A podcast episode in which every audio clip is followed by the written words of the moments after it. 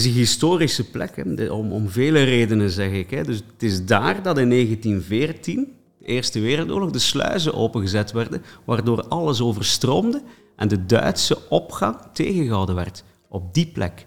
Op diezelfde plek, een 80-tal jaar later, is ongeveer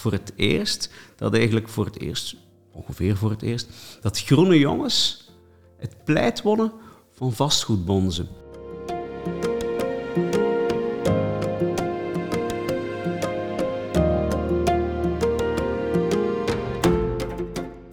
Hey, leuk dat je luistert naar Toekomst voor Natuur, aflevering 32. De podcast met spraakmakende verhalen over natuur en natuurbescherming in de Lage Landen. Ik ben Antonie Stip en in deze aflevering verkennen we hoe België weer een wildland kan worden. En dat doe ik samen met Paul Cobbaert. Hij is zelfstandig journalist voor onder andere De Zondag. En hij is auteur van het splinternieuwe boek Wildland, onlangs verschenen bij de uitgeverij Ertsberg. En dat gaat over de terugkeer van wilde dieren in België. Paul, van harte welkom in Toekomst voor Natuur. Hallo, heel fijn dat ik hier mijn ding mag komen zeggen bij u. Dankjewel. Ja, mooi. En ik begin even met een huishoudelijke mededeling voor de luisteraars. Een leuke mededeling, want uitgeverij Ertsberg heeft 4 exemplaren van het boek Wildland, wat in deze aflevering centraal staat, beschikbaar gesteld speciaal voor de luisteraars van Toekomst voor Natuur. Dus wil jij kans maken op een exemplaar, blijf dan vooral luisteren, want aan het einde van deze aflevering maak ik bekend hoe je meedoet.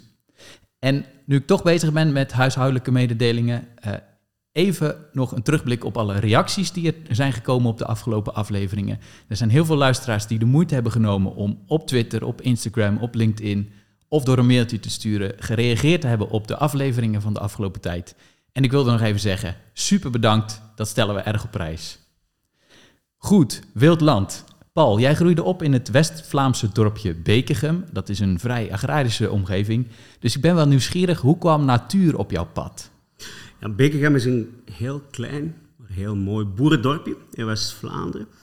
Natuur was deel van waar ik opgroeide. Alles was landbouw en natuur in deze omgeving. Maar wat mij vooral altijd fascineerde waren de dieren, wilde dieren. Die zag ik niet zoveel in die omgeving. Maar het waren vooral de wilde dieren die mij fascineerden in boeken. Een boek die mij altijd zal bijblijven is Alleen op de Wereld van Hector Malot. Dat was een boek waarin een aap meedeed. Dat is een verhaal wat ik nooit zal vergeten. Die aap heeft mij altijd gefascineerd. En dat waren zo de eerste dieren. Ik heb altijd die fascinatie voor vooral dieren gevoeld. Wildlife, dat was waar ik mee bezig was. En wat kwam je dan tegen, zeg maar, in je jeugd? Van wilde dieren? Yeah. Weinig, amper. Wat konijnen, misschien wat vogels, maar amper wilde dieren in ons land. Dus dat... We spreken over de jaren 80, 90, waren amper wilde dieren in ons land. En heb je nog iets met dat gebrek of gemis aan die wilde dieren gedaan? Was dat de reden dat het jou fascineerde? Nee, dat denk ik niet. Nee, daar was ik als kind niet echt mee bezig. Het waren in boeken, op televisie, die wilde dieren die we zagen, dat fascineerde mij. Wauw. Mijn ogen over het wilde leven in eigen land zijn pas veel later opengegaan. Zijn pas enkele jaren geleden eigenlijk opengegaan. Hè. Maar toen ik 10er, 20er was, als ik op reis ging, dan wou ik wel wilde dieren zien. Dat was wel een droom van mij. Laat ons naar wilde dieren gaan kijken. Ja. Maar in eigen land toen stond ik daar eigenlijk niet bij stil. Oké. Hey, en als je ons nou meeneemt naar jouw favoriete natuur, waar komen we dan terecht en hoe worden onze zinnen dan geprikkeld? Neem ons eens mee. De plek waar mijn ogen zijn opengegaan hier in eigen land was de IJzermonding in Nieuwpoort aan de kust. Het is enkele jaren geleden. Ik ging er wandelen, met mijn kinderen was het. We zagen zo uit het water een kopje opduiken. Dat is een beeld wat ik niet zal vergeten. Dat bleek een zeehond te zijn. Wauw, zeehond in eigen land, echt? Ja. Zitten die hier? En op diezelfde wandeling zagen wij plots een uil. Late namiddag. Een velduil. En die ging even zitten op een paaltje. Opnieuw. Wauw. Ja. Is dit hier in ons land? Daar is die fascinatie begonnen en daarom die plek heeft voor mij een heel belangrijke betekenis. Daar zijn mijn ogen open gegaan en die plek blijft voor mij een heel belangrijke betekenis hebben. Dat is ook de plek, ik woon er eigenlijk ook vlakbij, dus ik ga er ook gewoon heel vaak heen met mijn Kodak foto's gaan nemen. Je ziet er gebeurt altijd iets in de IJzermonding. En wat ruik je daar? Zegt u, ja, je ruikt er het water van de Noordzee, maar ook het water van de IJzer. Dus het zoete en het zoute water komen daar samen, wat zorgt eigenlijk voor die unieke biotoop daar. Ja, mooi. Je bent zelfstandig journalist. Je interviewt onder andere Vlaamse politici. Nou heb je onlangs Vlaamse minister-president Jan Jambon geïnterviewd. En je vroeg hem onder andere naar de stikstofaanpak. Hoe staat eigenlijk natuur op de politieke kaart in Vlaanderen of in België? Natuur staat hoog bovenaan de politieke agenda. Dat is een gigantisch verschil met pakweg 20, 30 jaar geleden. Toen was dat bijna geen item. Vandaag staat hoog bovenaan de agenda. De regering Jambon is bijna gevallen over het dossier stikstof. Een dossier dat jullie in Nederland ook kennen, ja, denk ik. Onze regering valt daarover in slow motion, denk ik. Maar goed, dat is mijn persoonlijke side note. Dus het geeft aan hoe belangrijk dit dossier aan het worden is. Nu, natuurlijk, het is een heel moeilijk dossier. Hè. Waarom is het heel moeilijk? Ja, Nederland is dichtbevolkt, maar Vlaanderen is op dat vlak... Wij zijn nog veel meer dichtbevolkt. Wij moeten hier eigenlijk op een hele kleine lap grond veel verschillende belangen verzoenen. Dat maakt het ongelooflijk moeilijk. Ja. Hey, ik wil met jou naar jouw boek Wildland... over de terugkeer van wilde dieren gaat dat. Waarom moest jij dit boek maken? Het boek is begonnen vanuit de foto's die ik genomen heb. Fotografie was een hobby van mij, dus ik ben politiek journalist van beroep. Fotografie was een hobby van mij. Maar wat viel mij heel erg op... Dus het is begonnen aan de IJzermonding. Ik heb daar ook foto's genomen. Ik begon de natuur in te trekken, foto's te nemen. Zeker toen corona begon, in maart 2020. Dat was onze enige uitvalsbasis. Dat was de natuur. En ik nam foto's en ik zette die af en toe op sociale media. Wat mij heel erg opviel, telkens opnieuw kreeg ik zoveel reacties op sociale media. Van vrienden, familie, op straat. Ook in de wedstrijd van politici. En altijd hetzelfde. Wauw. Heb jij die dieren echt in ons land gezien? Ja. Zijn die foto's in eigen land genomen?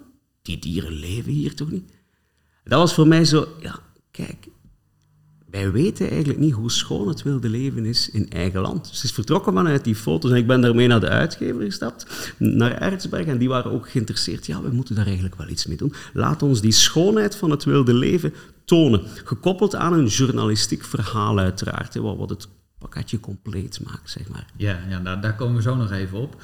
Het boek focust op de terugkeer van wilde dieren. Nou dacht ik, je had ook een boek kunnen maken over de teloorgang van wilde dieren, want die verhalen die zijn er ook in overvloed. Waarom leg jij de nadruk op terugkeer? Ja, klopt. Dus ik ben geen bioloog. Ik ben politiek wetenschapper van opleiding. Wat mij in die periode heel erg opviel, de voorbije jaren, was de vele nieuwsberichten over...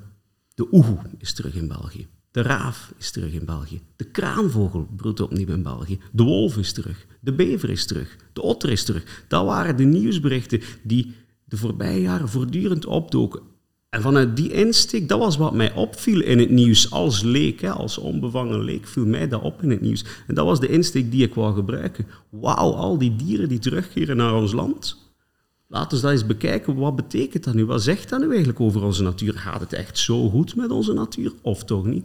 En die zoektocht wou ik ondernemen en heb ik ondernomen. Nou ben je ook zelf nieuwsmaker, dus je weet hoe nieuws tot stand komt. Dus dat kan ook zijn dat journalisten of de media, om maar even een containerterm te gebruiken, juist die verhalen van terugkeer interessant vinden, maar de verhalen over de teloorgang veel minder, omdat het aan verlies of zo appelleert.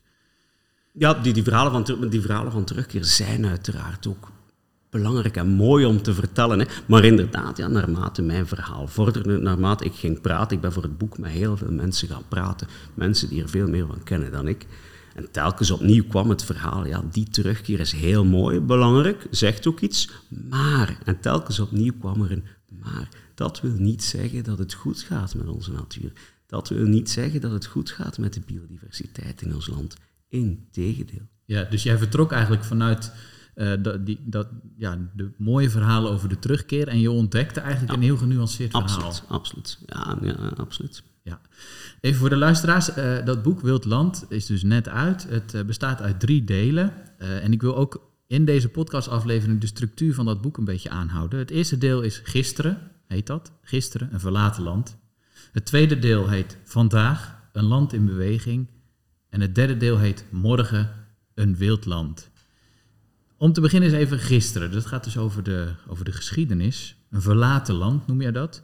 Jouw boek opent met een verhaal Over de monarchie is er ook nog in betrokken. En dat gaat namelijk over het laatste wolvenpaar van België. Want koning Leopold I zou hoogstpersoonlijk het laatste koppel wolven in 1845 geschoten hebben. Maar jij ontdekte dat het eigenlijk anders zat. Vertel. Ja, klopt. Dus het boek vertrekt inderdaad vanuit een verlaten land. Hè. Dus in de jaren 70, 80 van de vorige eeuw waren wij, zeg eens, een verlaten land zonder wilde dieren. Al die wilde dieren waren vooral door toedoen van de mens verjaagd. De wolf is daarvan een heel mooi voorbeeld. De wolf is hier verdwenen omdat de mens wou dat hij hier verdween. Dat was ongeveer halfweg 19e eeuw. België was toen net opgericht, is misschien belangrijk om te melden. Ja. 1830, oprichting België, nee, afscheiding van Nederland. Jonge monarchie, nieuwe koning, Leopold I. Die man was een fervent jager. Die had ook heel wat natuurgebieden om te gaan jagen met vrienden. Af en toe gevolgd door een braspartij, ongetwijfeld. En zo werd het verhaal in 1845 werd het opgehangen. Zo werd in de media toen gebracht. Hè. Het laatste wolvenpaar van België, doodgeschoten door de koning.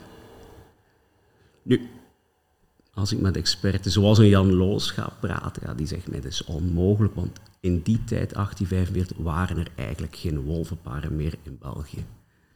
Het laatste wolvenpaar moet eigenlijk al jaren eerder. Dus de wolf is eigenlijk al meer dan 150 jaar verdwenen. Het kan zijn dat de koning eventueel, of iemand uit zijn entourage, dat hij nog één wolf heeft doodgeschoten, maar een wolvenpaar nee. Maar waarom werd die mythe opgehangen? Veel dingen kwamen samen, hè. Dus, de wolf was de grote vijand van de mens in die tijd. Een wolvenpaar, manneke, vrouwke, die staan symbool voor voortplanting. Ja. Dat de wolf nog een toekomst geeft. Bovendien, de koning zou dat paard doodgeschoten hebben met een Engels jachtgeweer. De koning was kinderhuis aan het Engelshof. Waar zo'n aantal dingen die heel mooi uitkwamen om zo'n mooi verhaal te brengen. Wat een triomf voor dit nieuwe koninkrijk, voor die nieuwe koning. Die man heeft hier hoogstpersoonlijk de grote vijand van de mens doodgeschoten. Die heeft ervoor gezorgd dat zij niet meer kunnen voortplanten. Wat eigenlijk, zijn populariteit explodeerde in die tijd van de koning. En dat heeft met dat wolvenverhaal te maken? Dat... Deel. Ja. Dat is een mythe. Dat wolvenverhaal werd wel effectief in zo'n lokale volkstheater. Dat werd vaak nog verteld. Nog vele jaren aan een stuk werd dat nagespeeld. Zo. Dus dat is wel iets wat leefde, ook in de folklore nog lange tijd. Maar goed, uiteindelijk... De kans dat dat waarheid was, is zo goed als nihil. Dus er waren geen wolvenparen meer in België op dat moment. De wolf was eigenlijk al zo goed als uitgestorven. Misschien dat er nog eens een eenzame wolf rondliep, dat kan, maar de wolf was eigenlijk al verdreven. Oftewel, een mythe. Een mythe. Ja, maar wel een mooi verhaal om je boek mee te openen.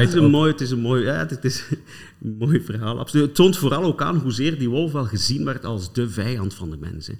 Want het was een triomf, hè, dat we die wolf konden doodschieten, was een grote triomf. Het toont aan hoezeer die wolf gezien werd als vijand van de mens. Ja, wat dat betreft, ik zit te denken, leven nu een soort spiegel daarvan. Als in sommige kringen in natuurbeschermingswereld wordt de wolf ook wel weer gezien als de triomf van de natuurbescherming. Want hij is weer terug. De terugkeer, ja klopt. Ja. Ja. Terwijl dat is natuurlijk, ligt ook redelijk genuanceerd. Ja, het is een heel genuanceerd verhaal. Het is een heel moeilijk verhaal, ja, dat klopt. Ja. We hebben altijd een hele moeilijke relatie gehad, mens-wolf, hè. Ja, je moet maar eens kijken in de mythologie, in de verhalen. Plato schreef er al over de wolf. Ja, het is de grote concurrent van ons eigenlijk als mens, de wolf. Hij werd altijd zo beschouwd, hè? Ja.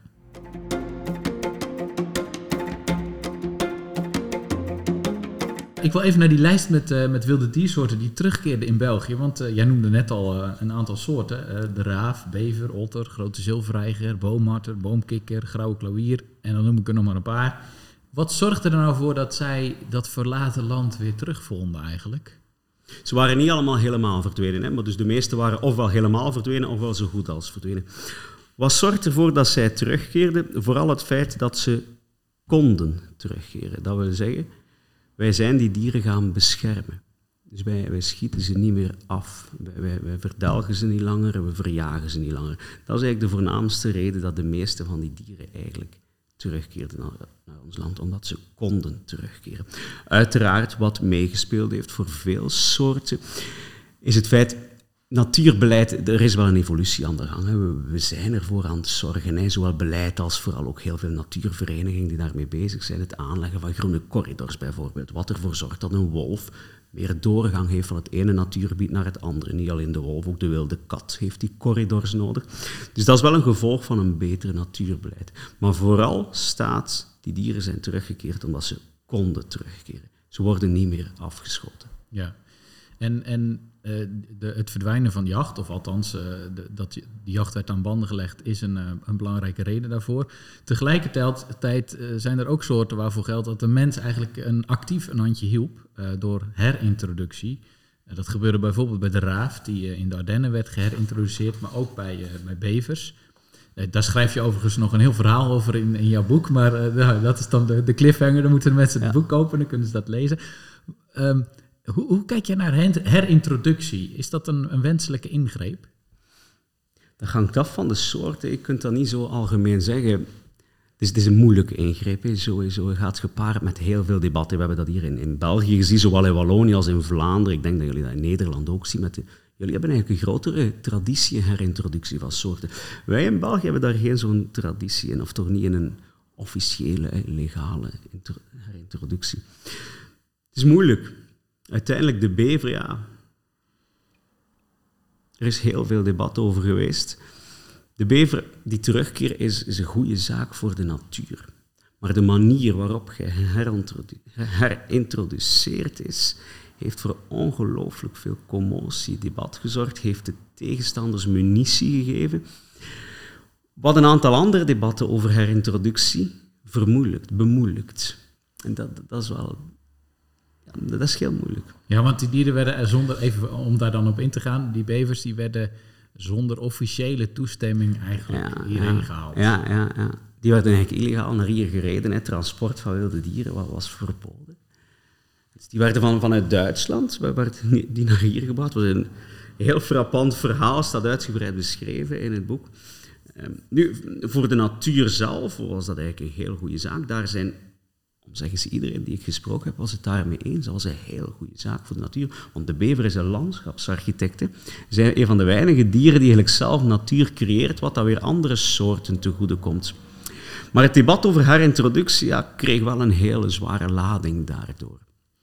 En is men in België er nu uit eigenlijk? Nee, natuurlijk niet. Dus nou gaande? Nee, ja, natuurlijk, absoluut. Ik sprak mensen van WWF voor mijn boek en die vertelden het verhaal van de lynx. Over de lynx, de Eurasiatische lynx, was hier ook ooit een verschijning. Nu, er zou er opnieuw één zitten in Wallonië. Nog geen koppel, dus van voorplanting is nog geen sprake. Maar het debat over de herintroductie van de lynx leeft in heel veel Europese landen. Dat is iets wat debat verdient. Het is niet zo zwart-wit te zeggen, is dat een goede zaak of een slechte zaak. Het is heel moeilijk om te zeggen. Ik wil het dan even spiegelen aan Nederland bijvoorbeeld. Daar is ook debat gevoerd, denk ik 20, 25 jaar geleden, over de herintroductie van de zeearend bijvoorbeeld. Dat is niet gedaan, die is niet herintroduceerd, maar die kwam vanzelf. Dus die is, in 2006 was er het eerste succesvolle broedpaar in de Oostvaardersplassen. Dus soms is, voor sommige soorten geldt ook dat je gewoon... eigenlijk geduld moet hebben en de tijd zijn werk moet laten doen. Dat is wat veel mensen ook zeggen. Maar in Nederland heeft daar een heel andere traditie. En bij jullie woedt zelfs het debat over de kroeskop-pelikaan. Dacht ik. Zelfs de eland wordt af en toe genoemd. Dat is bij ons ondenkbaar op vandaag. Dat wij die debatten zouden voeren. Want ook hier, de kroeskop-pelikaan heeft hier nog geleefd. Maar dat... Nee, in Vlaanderen, Wallonië, België, die debatten worden hier eigenlijk veel minder gevoerd over die herintroductie van die soorten. De otter trouwens, dat is wel misschien een mooi verhaal. De otter is bij jullie ook geherintroduceerd. Ja. Het is deze otter die ook naar Vlaanderen... Het is op die manier dat de otter eigenlijk naar Vlaanderen teruggekeerd is. Dus daar hebben jullie van geprofiteerd. Wij hebben daarvan geprofiteerd, volmondig. Ja, nou ja, wie weet welk lot Vlaanderen dan te wachten staat met de kroeskop-pelikaan. Nee, ik maak er een geintje over, want het is helemaal geen uitgemaakte zaak dat die geherintroduceerd gaat worden in Nederland. Maar er wordt inderdaad wel over gesproken recent. Misschien nog iets daarover... de meeste zeiden eigenlijk wel, de meeste mensen die ik gesproken ben, laat ons eigenlijk niet te veel focussen op herintroductie. Laat ons vooral focussen op de vele soorten die het vandaag moeilijk hebben in ons land. Als we eerst deze soorten al zouden kunnen redden, dan gaan we een gigantische stap vooruit zetten. Ja, maar tegelijkertijd wordt daar dan in Nederland in ieder geval het argument tegenover gezet dat je ook succesverhalen nodig hebt om mensen mee te krijgen voor natuurherstel. Ja. Dus het is denk ik ook een zaak van balans. Van ja, je moet die soorten inderdaad die het moeilijk hebben, moet je in de benen houden, zoals we dat dan noemen. Maar soms is een succesverhaal... Maar die succesverhalen helpen, en dat hebben we ook gezien hier in België. Hier zijn een aantal succesverhalen op natuurlijke wijze. Ja, ja. Het is niet evident. Het is een moeilijk debat. Ja. Een boeiend debat. Een heel boeiend debat. Maar een moeilijk debat. Ja. Je noemt de IJzermonding, die jij noemt ook als je favoriete natuur in Nieuwpoort. Noem je in je boek ook het symbool voor de kentering in het natuurbeleid van België. Hoe zit dat? Het is een historische plek. Hè. Om vele redenen zeg ik. Hè. Dus het is daar dat in 1914, de Eerste Wereldoorlog, de sluizen opengezet werden. Waardoor alles overstroomde en de Duitse opgang tegengehouden werd. Op die plek. Op diezelfde plek, 80-tal jaar later, is ongeveer voor het eerst, dat groene jongens het pleit wonnen van vastgoedbonzen. Wat was er daar aan de hand? Dat was een oude marinegebied van het leger. En men had plannen om daar vastgoedappartementen, vakantieparken neer te poten, zoals zo vaak aan onze kusten. Ja. Natuur was zelden een reden om dat niet te doen. Maar toen voor het eerst zijn een aantal groene jongens uit de streekkerk die zijn met een alternatief plan op de proppen gekomen. Het plan zeehond. De zeehond was daar ook al decennia verdwenen, opnieuw door bejaging. Vroeger was die een algemene gast in onze wateren, zeker bij Nieuwpoort. Dus die kwamen met een plan zeehond. En die zeiden, kijk, laat ons hier geen vastgoed zetten. Laat ons dit gebied beschermen voor eeuwig en altijd. Als we dat doen op een goede manier, dan komt zelfs de zeehond terug.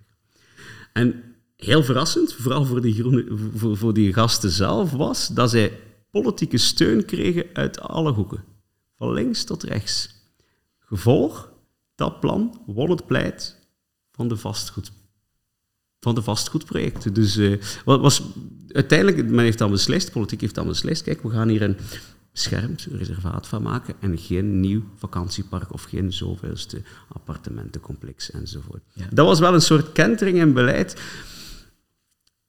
Sindsdien is natuur een factor geworden om rekening mee te houden bij nieuwe projecten. We spreken nu over het begin van de jaren 90. Ja, ja. Kun je zeggen dat daar de Belgische natuurbescherming aan zelfvertrouwen won? Dat zal zeker het geval geweest zijn. Ja, dat was de eerste keer. Dat is ook steun. Dat is wat die mensen... Ik heb die mensen ook gesproken voor het boek. Dat is wat zij ook zeiden. Wij hadden dit nooit verwacht. Hè. Wij hadden nooit verwacht dat wij steun zouden krijgen van de grote namen uit de Belgische politiek. Dat zij zich zouden scharen achter het plan zeehond. Hoe aaibaar dat diertje ook kan zijn. Dus ja, zeker weten. Ja. En zeker omdat ze er dan uiteindelijk ook in geslaagd zijn om dat gebied te beschermen. En tot op vandaag is dat een van de meest unieke biotopen die wij hebben aan onze kust. Ja. Samen met het Zwin uiteraard. Ja. En misschien toont het ook wel dat de natuurbescherming af en toe iets onverwachts moet doen. Want altijd maar op dezelfde paadjes lopen, dat kent men op een gegeven moment. Wat grappig was ook, men had de zeehond genomen als symbool voor dat plan, omdat men een aaibaar dier wou. Maar, zei die man die ik gesproken had voor mijn boek, wij hadden nooit gedacht dat de zeehond zou terugkeren. Wij hadden dat daarboven gezet omdat we symbool wilden. We zeiden, de zeehond zal terugkeren. Maar wat bleek uiteindelijk? 10 jaar later, die zeehond lag daar terug. En vandaag is de zeehond, zowel de gewone als de grijze zeehond, opnieuw een vaste gast aan de IJzermonding. Ja, mooi.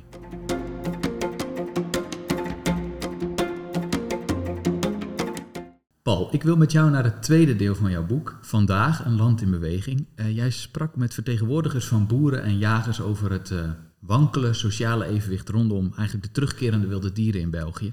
Wat heb je van hen geleerd?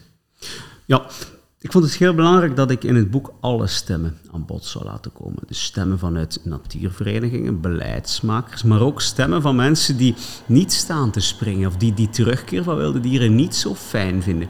En dan kwam ik telkens terecht bij boeren en jagers. Wat heb ik daar geleerd? Ik heb daar eerst en vooral ook veel liefde gevoeld voor de natuur. Echt waar. Sommige mensen zullen dat wel echt niet geloven, maar ik heb ook bij die mensen veel liefde gevoeld voor de natuur.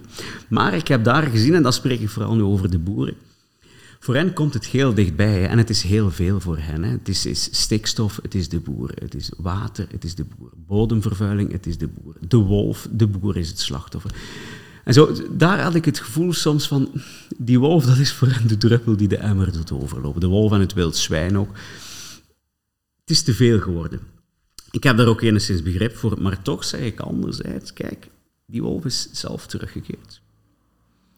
We gaan daar moeten op een of andere manier mee leren leven. Die wolf is een heel belangrijke schakel als toppredator binnen ons ecosysteem. Een ecosysteem werkt niet op die manier, we halen daar eens wat schakeltjes uit en dan doen we weer verder. Nee, op die manier werkt het natuurlijk niet. Dus we gaan toch een manier moeten vinden om samen te leven. Ik voelde wel bereidheid als het gaat over kleinere biodiversiteit. Ik voelde bij boeren, zij beseffen dat die intensieve landbouw, dat die mee verantwoordelijk is voor het verdwijnen, voor de teleurgang van diversiteit. Dat heb ik heel goed gevoeld. Zij beseffen dat ook. Chemische bestrijdingsmiddelen, te veel aan mestgebruik. Daar moet iets aan gedaan worden. En zij zeiden ook, wij weten, wij moeten meer inspanningen leveren voor die biodiversiteit. Maar als het gaat over die grotere soorten daarbovenop, wolf, everzwijn, daar zeiden ze toch allemaal nee tegen. Dat willen ze niet. Schiet die maar af, zeiden sommigen. Dat is opvallend dan, ja. Ja, oké. En kan het zijn dat je hier eigenlijk tegen verschillende natuurbeelden aanloopt? Ja, tuurlijk. Ja, absoluut. Ja. Want, als je een eigenaar bent van land en je hebt dieren waar je zorg voor draagt, dan heb je een andere verantwoordelijkheid en ook een andere band met je omgeving dan wanneer je gewoon ergens in een huis woont en je gaat naar de supermarkt voor je eten en absoluut, je hebt een baan in de kantoor. Zeg maar. Die mens zal de wolf of het everzwijn niet tegenkomen, hè.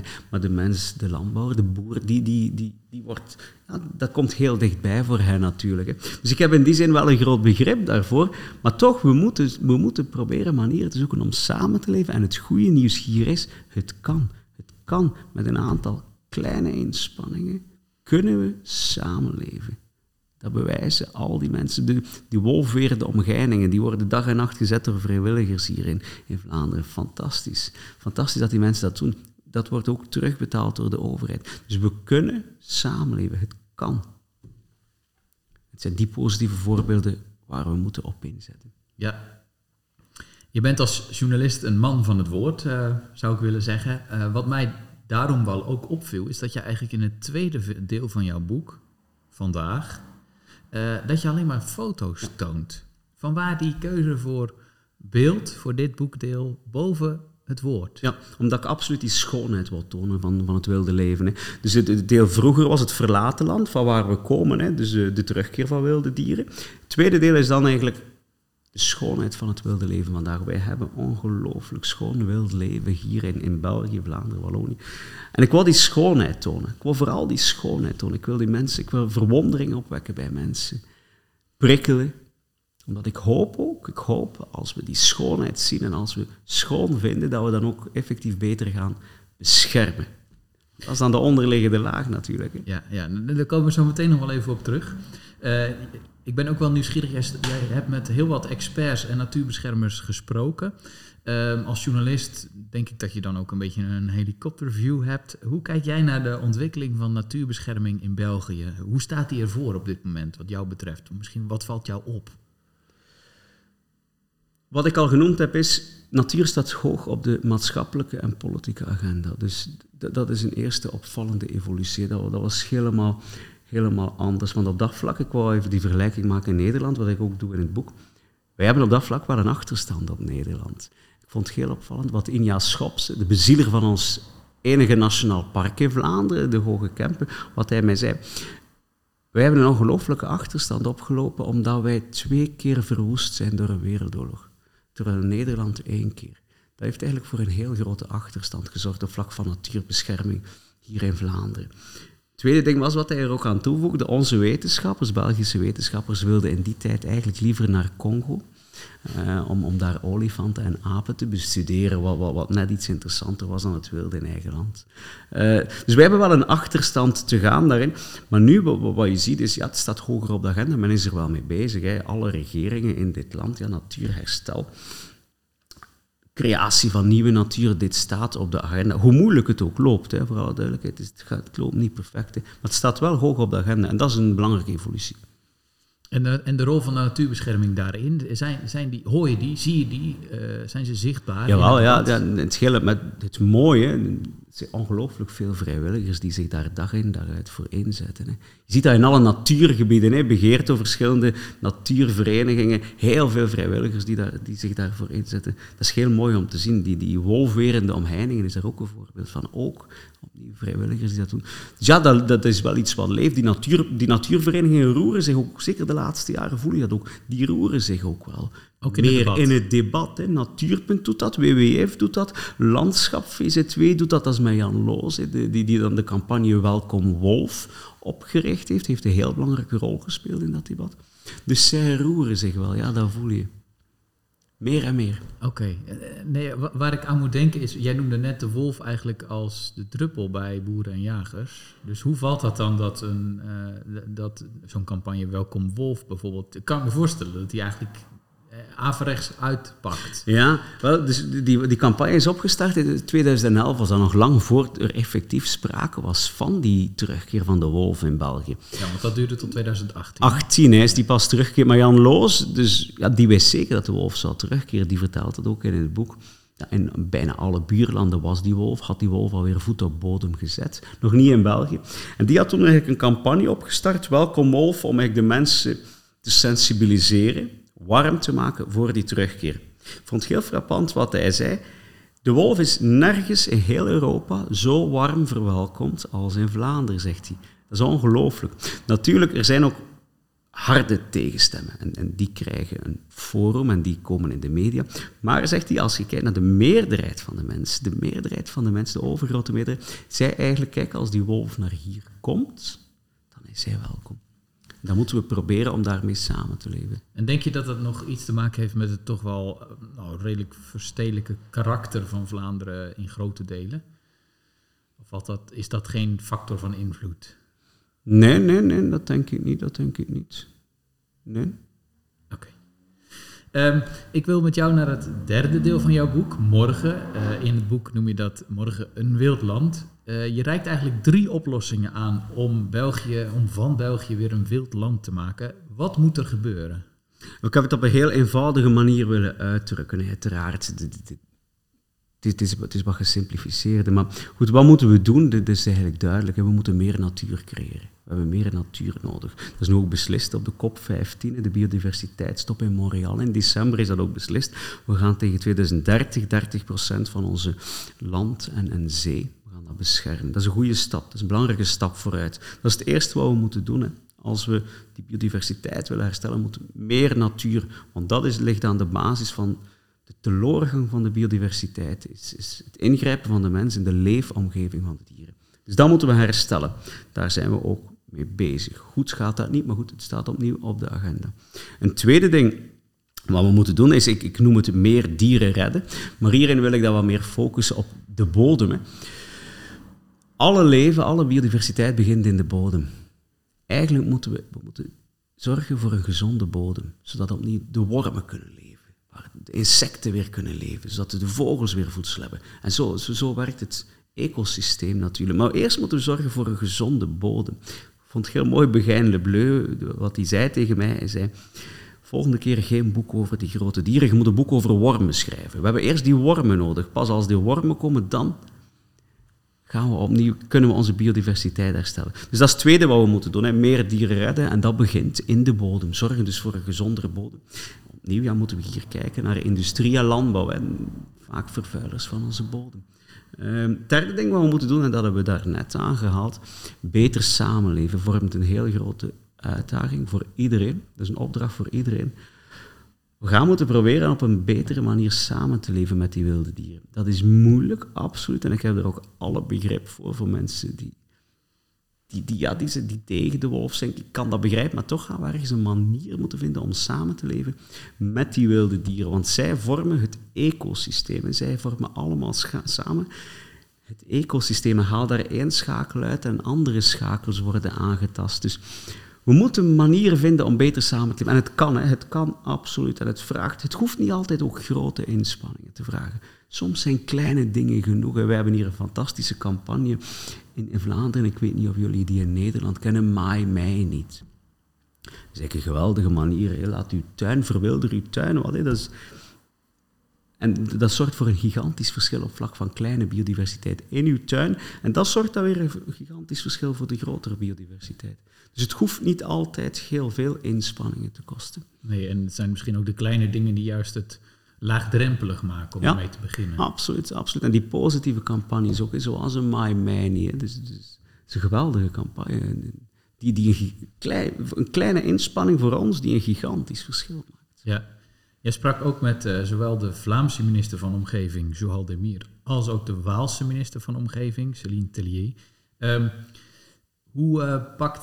hebben het er al even over gehad, maar hoe pakt politiek België nou die uitdagingen echt aan om meer natuur te creëren? Want elke vierkante meter heeft waarschijnlijk ook in Vlaanderen al een bestemming. Dus dat vergt dan best moeilijke politieke keuzes. Wat mij heel erg opviel, dus ik ben met die beide ministers, de ene is Vlaams minister van Natuur, de andere Waals minister van Natuur. Ze behoren tot totaal verschillende partijen, de ene tot N-VA, de andere tot Ecolo, de Groenen. Maar wat mij opviel als het gaat over biodiversiteit... Zij zeiden eigenlijk heel gelijkaardige dingen. Beiden zeiden onmiddellijk, kijk, als de wolf naar hier terugkeert, eigen kracht, dan moeten wij hem een plaats geven. En dan gaan wij ervoor zorgen dat we kunnen samenleven met die wolf. Dat vond ik heel frappant en ergens ook wel hoopgevend, dat over de partijpolitieke grenzen heen zo kon gezegd worden. Hoe pakken ze het natuurherstel aan? Beiden zetten ook in, dat is ook wel frappant, beiden zetten in zo op het symbool van het nationale parken. In Wallonië zijn er net 2 aangeduid, 2 nieuwe nationale parken. Ook Vlaanderen is van plan om 4 nationale parken aan te duiden. Dat is iets waar we trouwens ook een achterstand in hebben ten opzichte van Nederland. Hè. Dat zijn opnieuw geen makkelijke debatten, maar dat zijn zo de dingen wat beide ministers wat voorop zetten, zo grote domeinen. Nu, dat is natuurlijk niet voldoende, het gaat niet op om alleen maar nationale parken op te richten. We moeten die natuurgebieden ook en vooral met elkaar verbinden. Want dat is wat Inja Schops, opnieuw de bezieler van het Nationaal Park Hoge Kempen, wat hij mij zei was... We hebben vroeger de grote fout gemaakt. We hebben natuurgebieden omlijnd, maar we vergaten om die natuurgebieden met elkaar te verbinden. En dat besef begint ook vandaag door te dringen bij de beleidsmakers. Opnieuw bij alle 2, opnieuw, dat viel mij op. Dus dat we echt die natuurgebieden ook moeten verbinden met elkaar.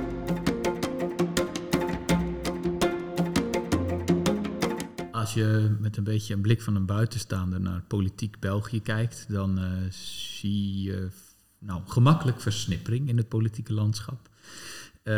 Zit die versnippering, die politieke versnippering, herstel van natuur in België nog in de weg? Dat zou op zich niet mogen. Het zou op zich geen excuus mogen zijn, maar het is natuurlijk wel zo. Het is heel opvallend. Hè? Je moet eens in België proberen te vragen hoeveel procent natuur hebben wij. Er is niemand die daar een antwoord kan op geven.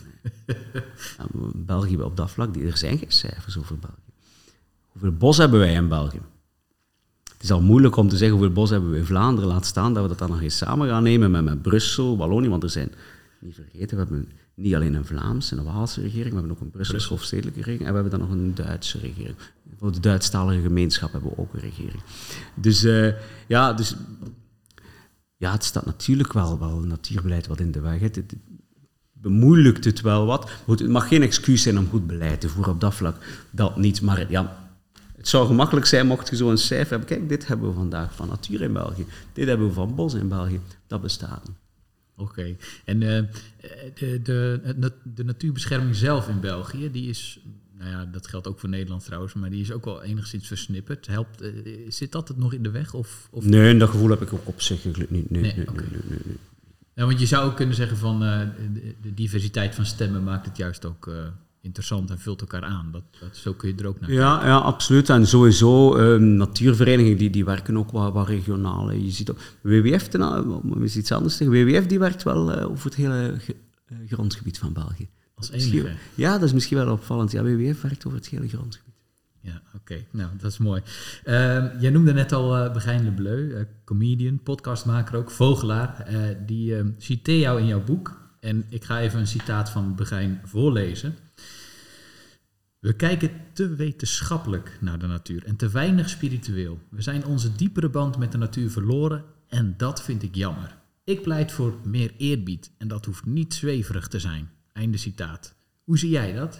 Ja, ik begrijp heel goed wat hij daarmee wil zeggen. Ik denk wel dat we al een klein beetje in een evolutie zijn. Maar het is zo dat we, ja, zeker in de jaren 70, 80 van de vorige eeuw, wij zagen de natuur als een instrument voor de mensen. En als ik dat dan even mag vertalen naar de dieren. Wij deelden dieren op in twee soorten. Dieren waren ofwel schadelijk, ofwel nuttig. Wat schadelijk was, moorden we uit. Wat nuttig was, hebben we tam gemaakt.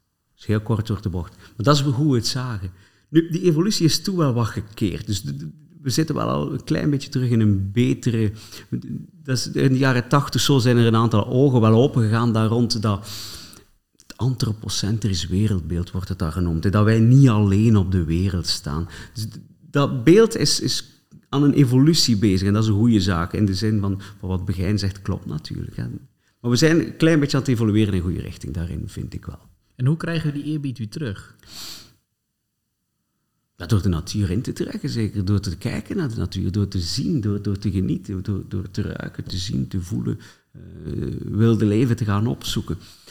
Trek een bos in. Ja, in de coronatijden hebben we de natuur herontdekt. Het is toch in Vlaanderen, ik weet niet hoe dat in Nederland is. Ja, ik denk dat iedereen opnieuw gaan houden is van zijn omgeving. Dus die eerbied, ja, dat is zeker aan terugkeer. Daar ben ik overtuigd van. Oké.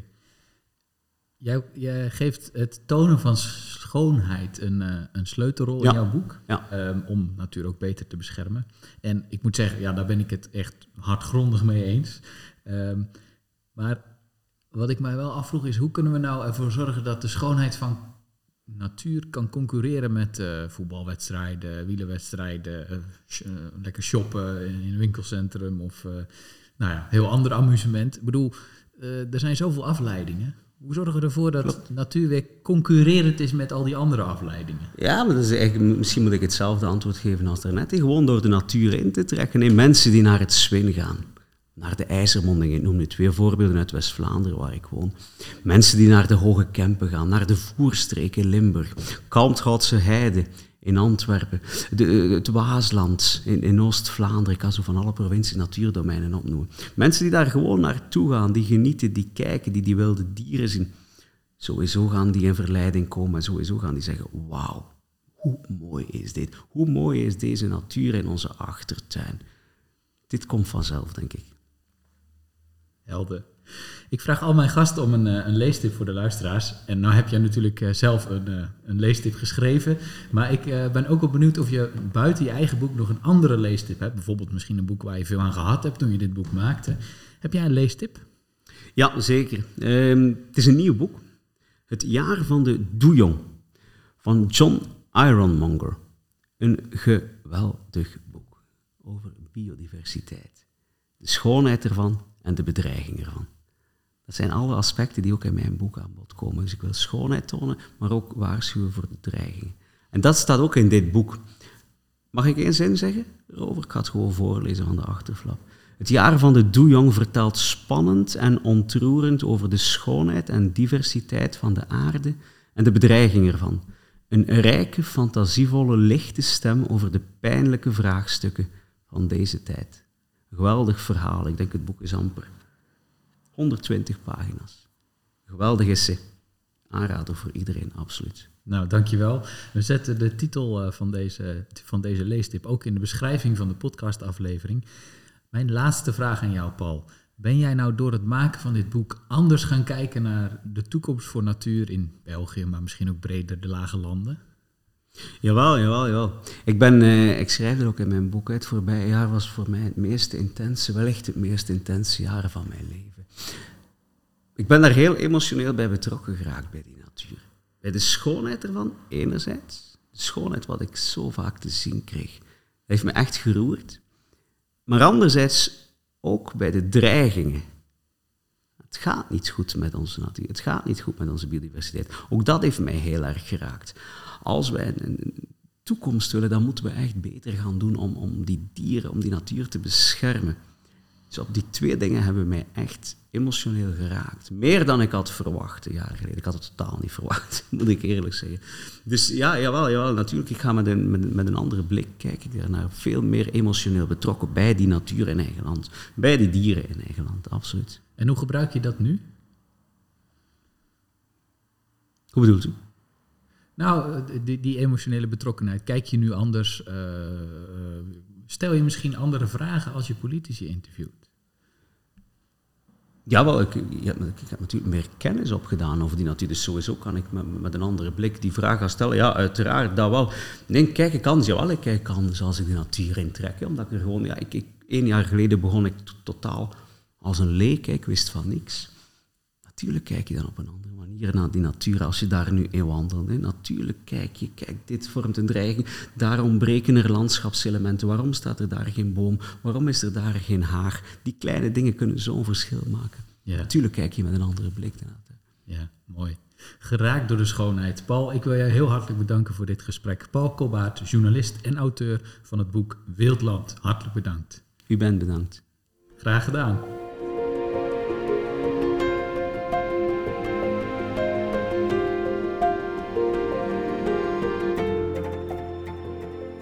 Zo, dit was aflevering 32 van Toekomst voor Natuur. De credits voor de montage gaan naar Laura Peters. En wil je nou kans maken op een van de 4 exemplaren van het boek Wildland?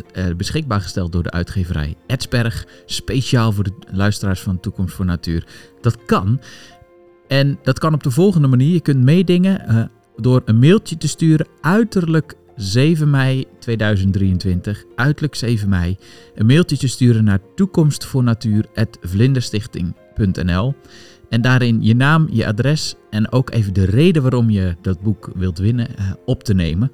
En als je dat doet, dan ding je mee naar 1 van de 4 exemplaren van dat boek van Paul Cobbaert, Wildland.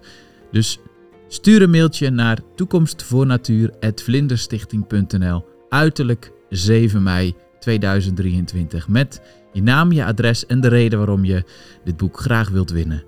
En in de volgende aflevering maken we dan de winnaars bekend. En over die volgende aflevering gesproken, die staat helemaal in het teken van betrekken van jongeren bij de natuur. En hoe doe je dat nou op een ongedwongen manier? Nou, Jade Kandelaar en Rick Bussink van de JNM, die weten daar uit eigen ervaring alles van. Dat allemaal in de volgende aflevering van Toekomst voor Natuur. Tot de volgende!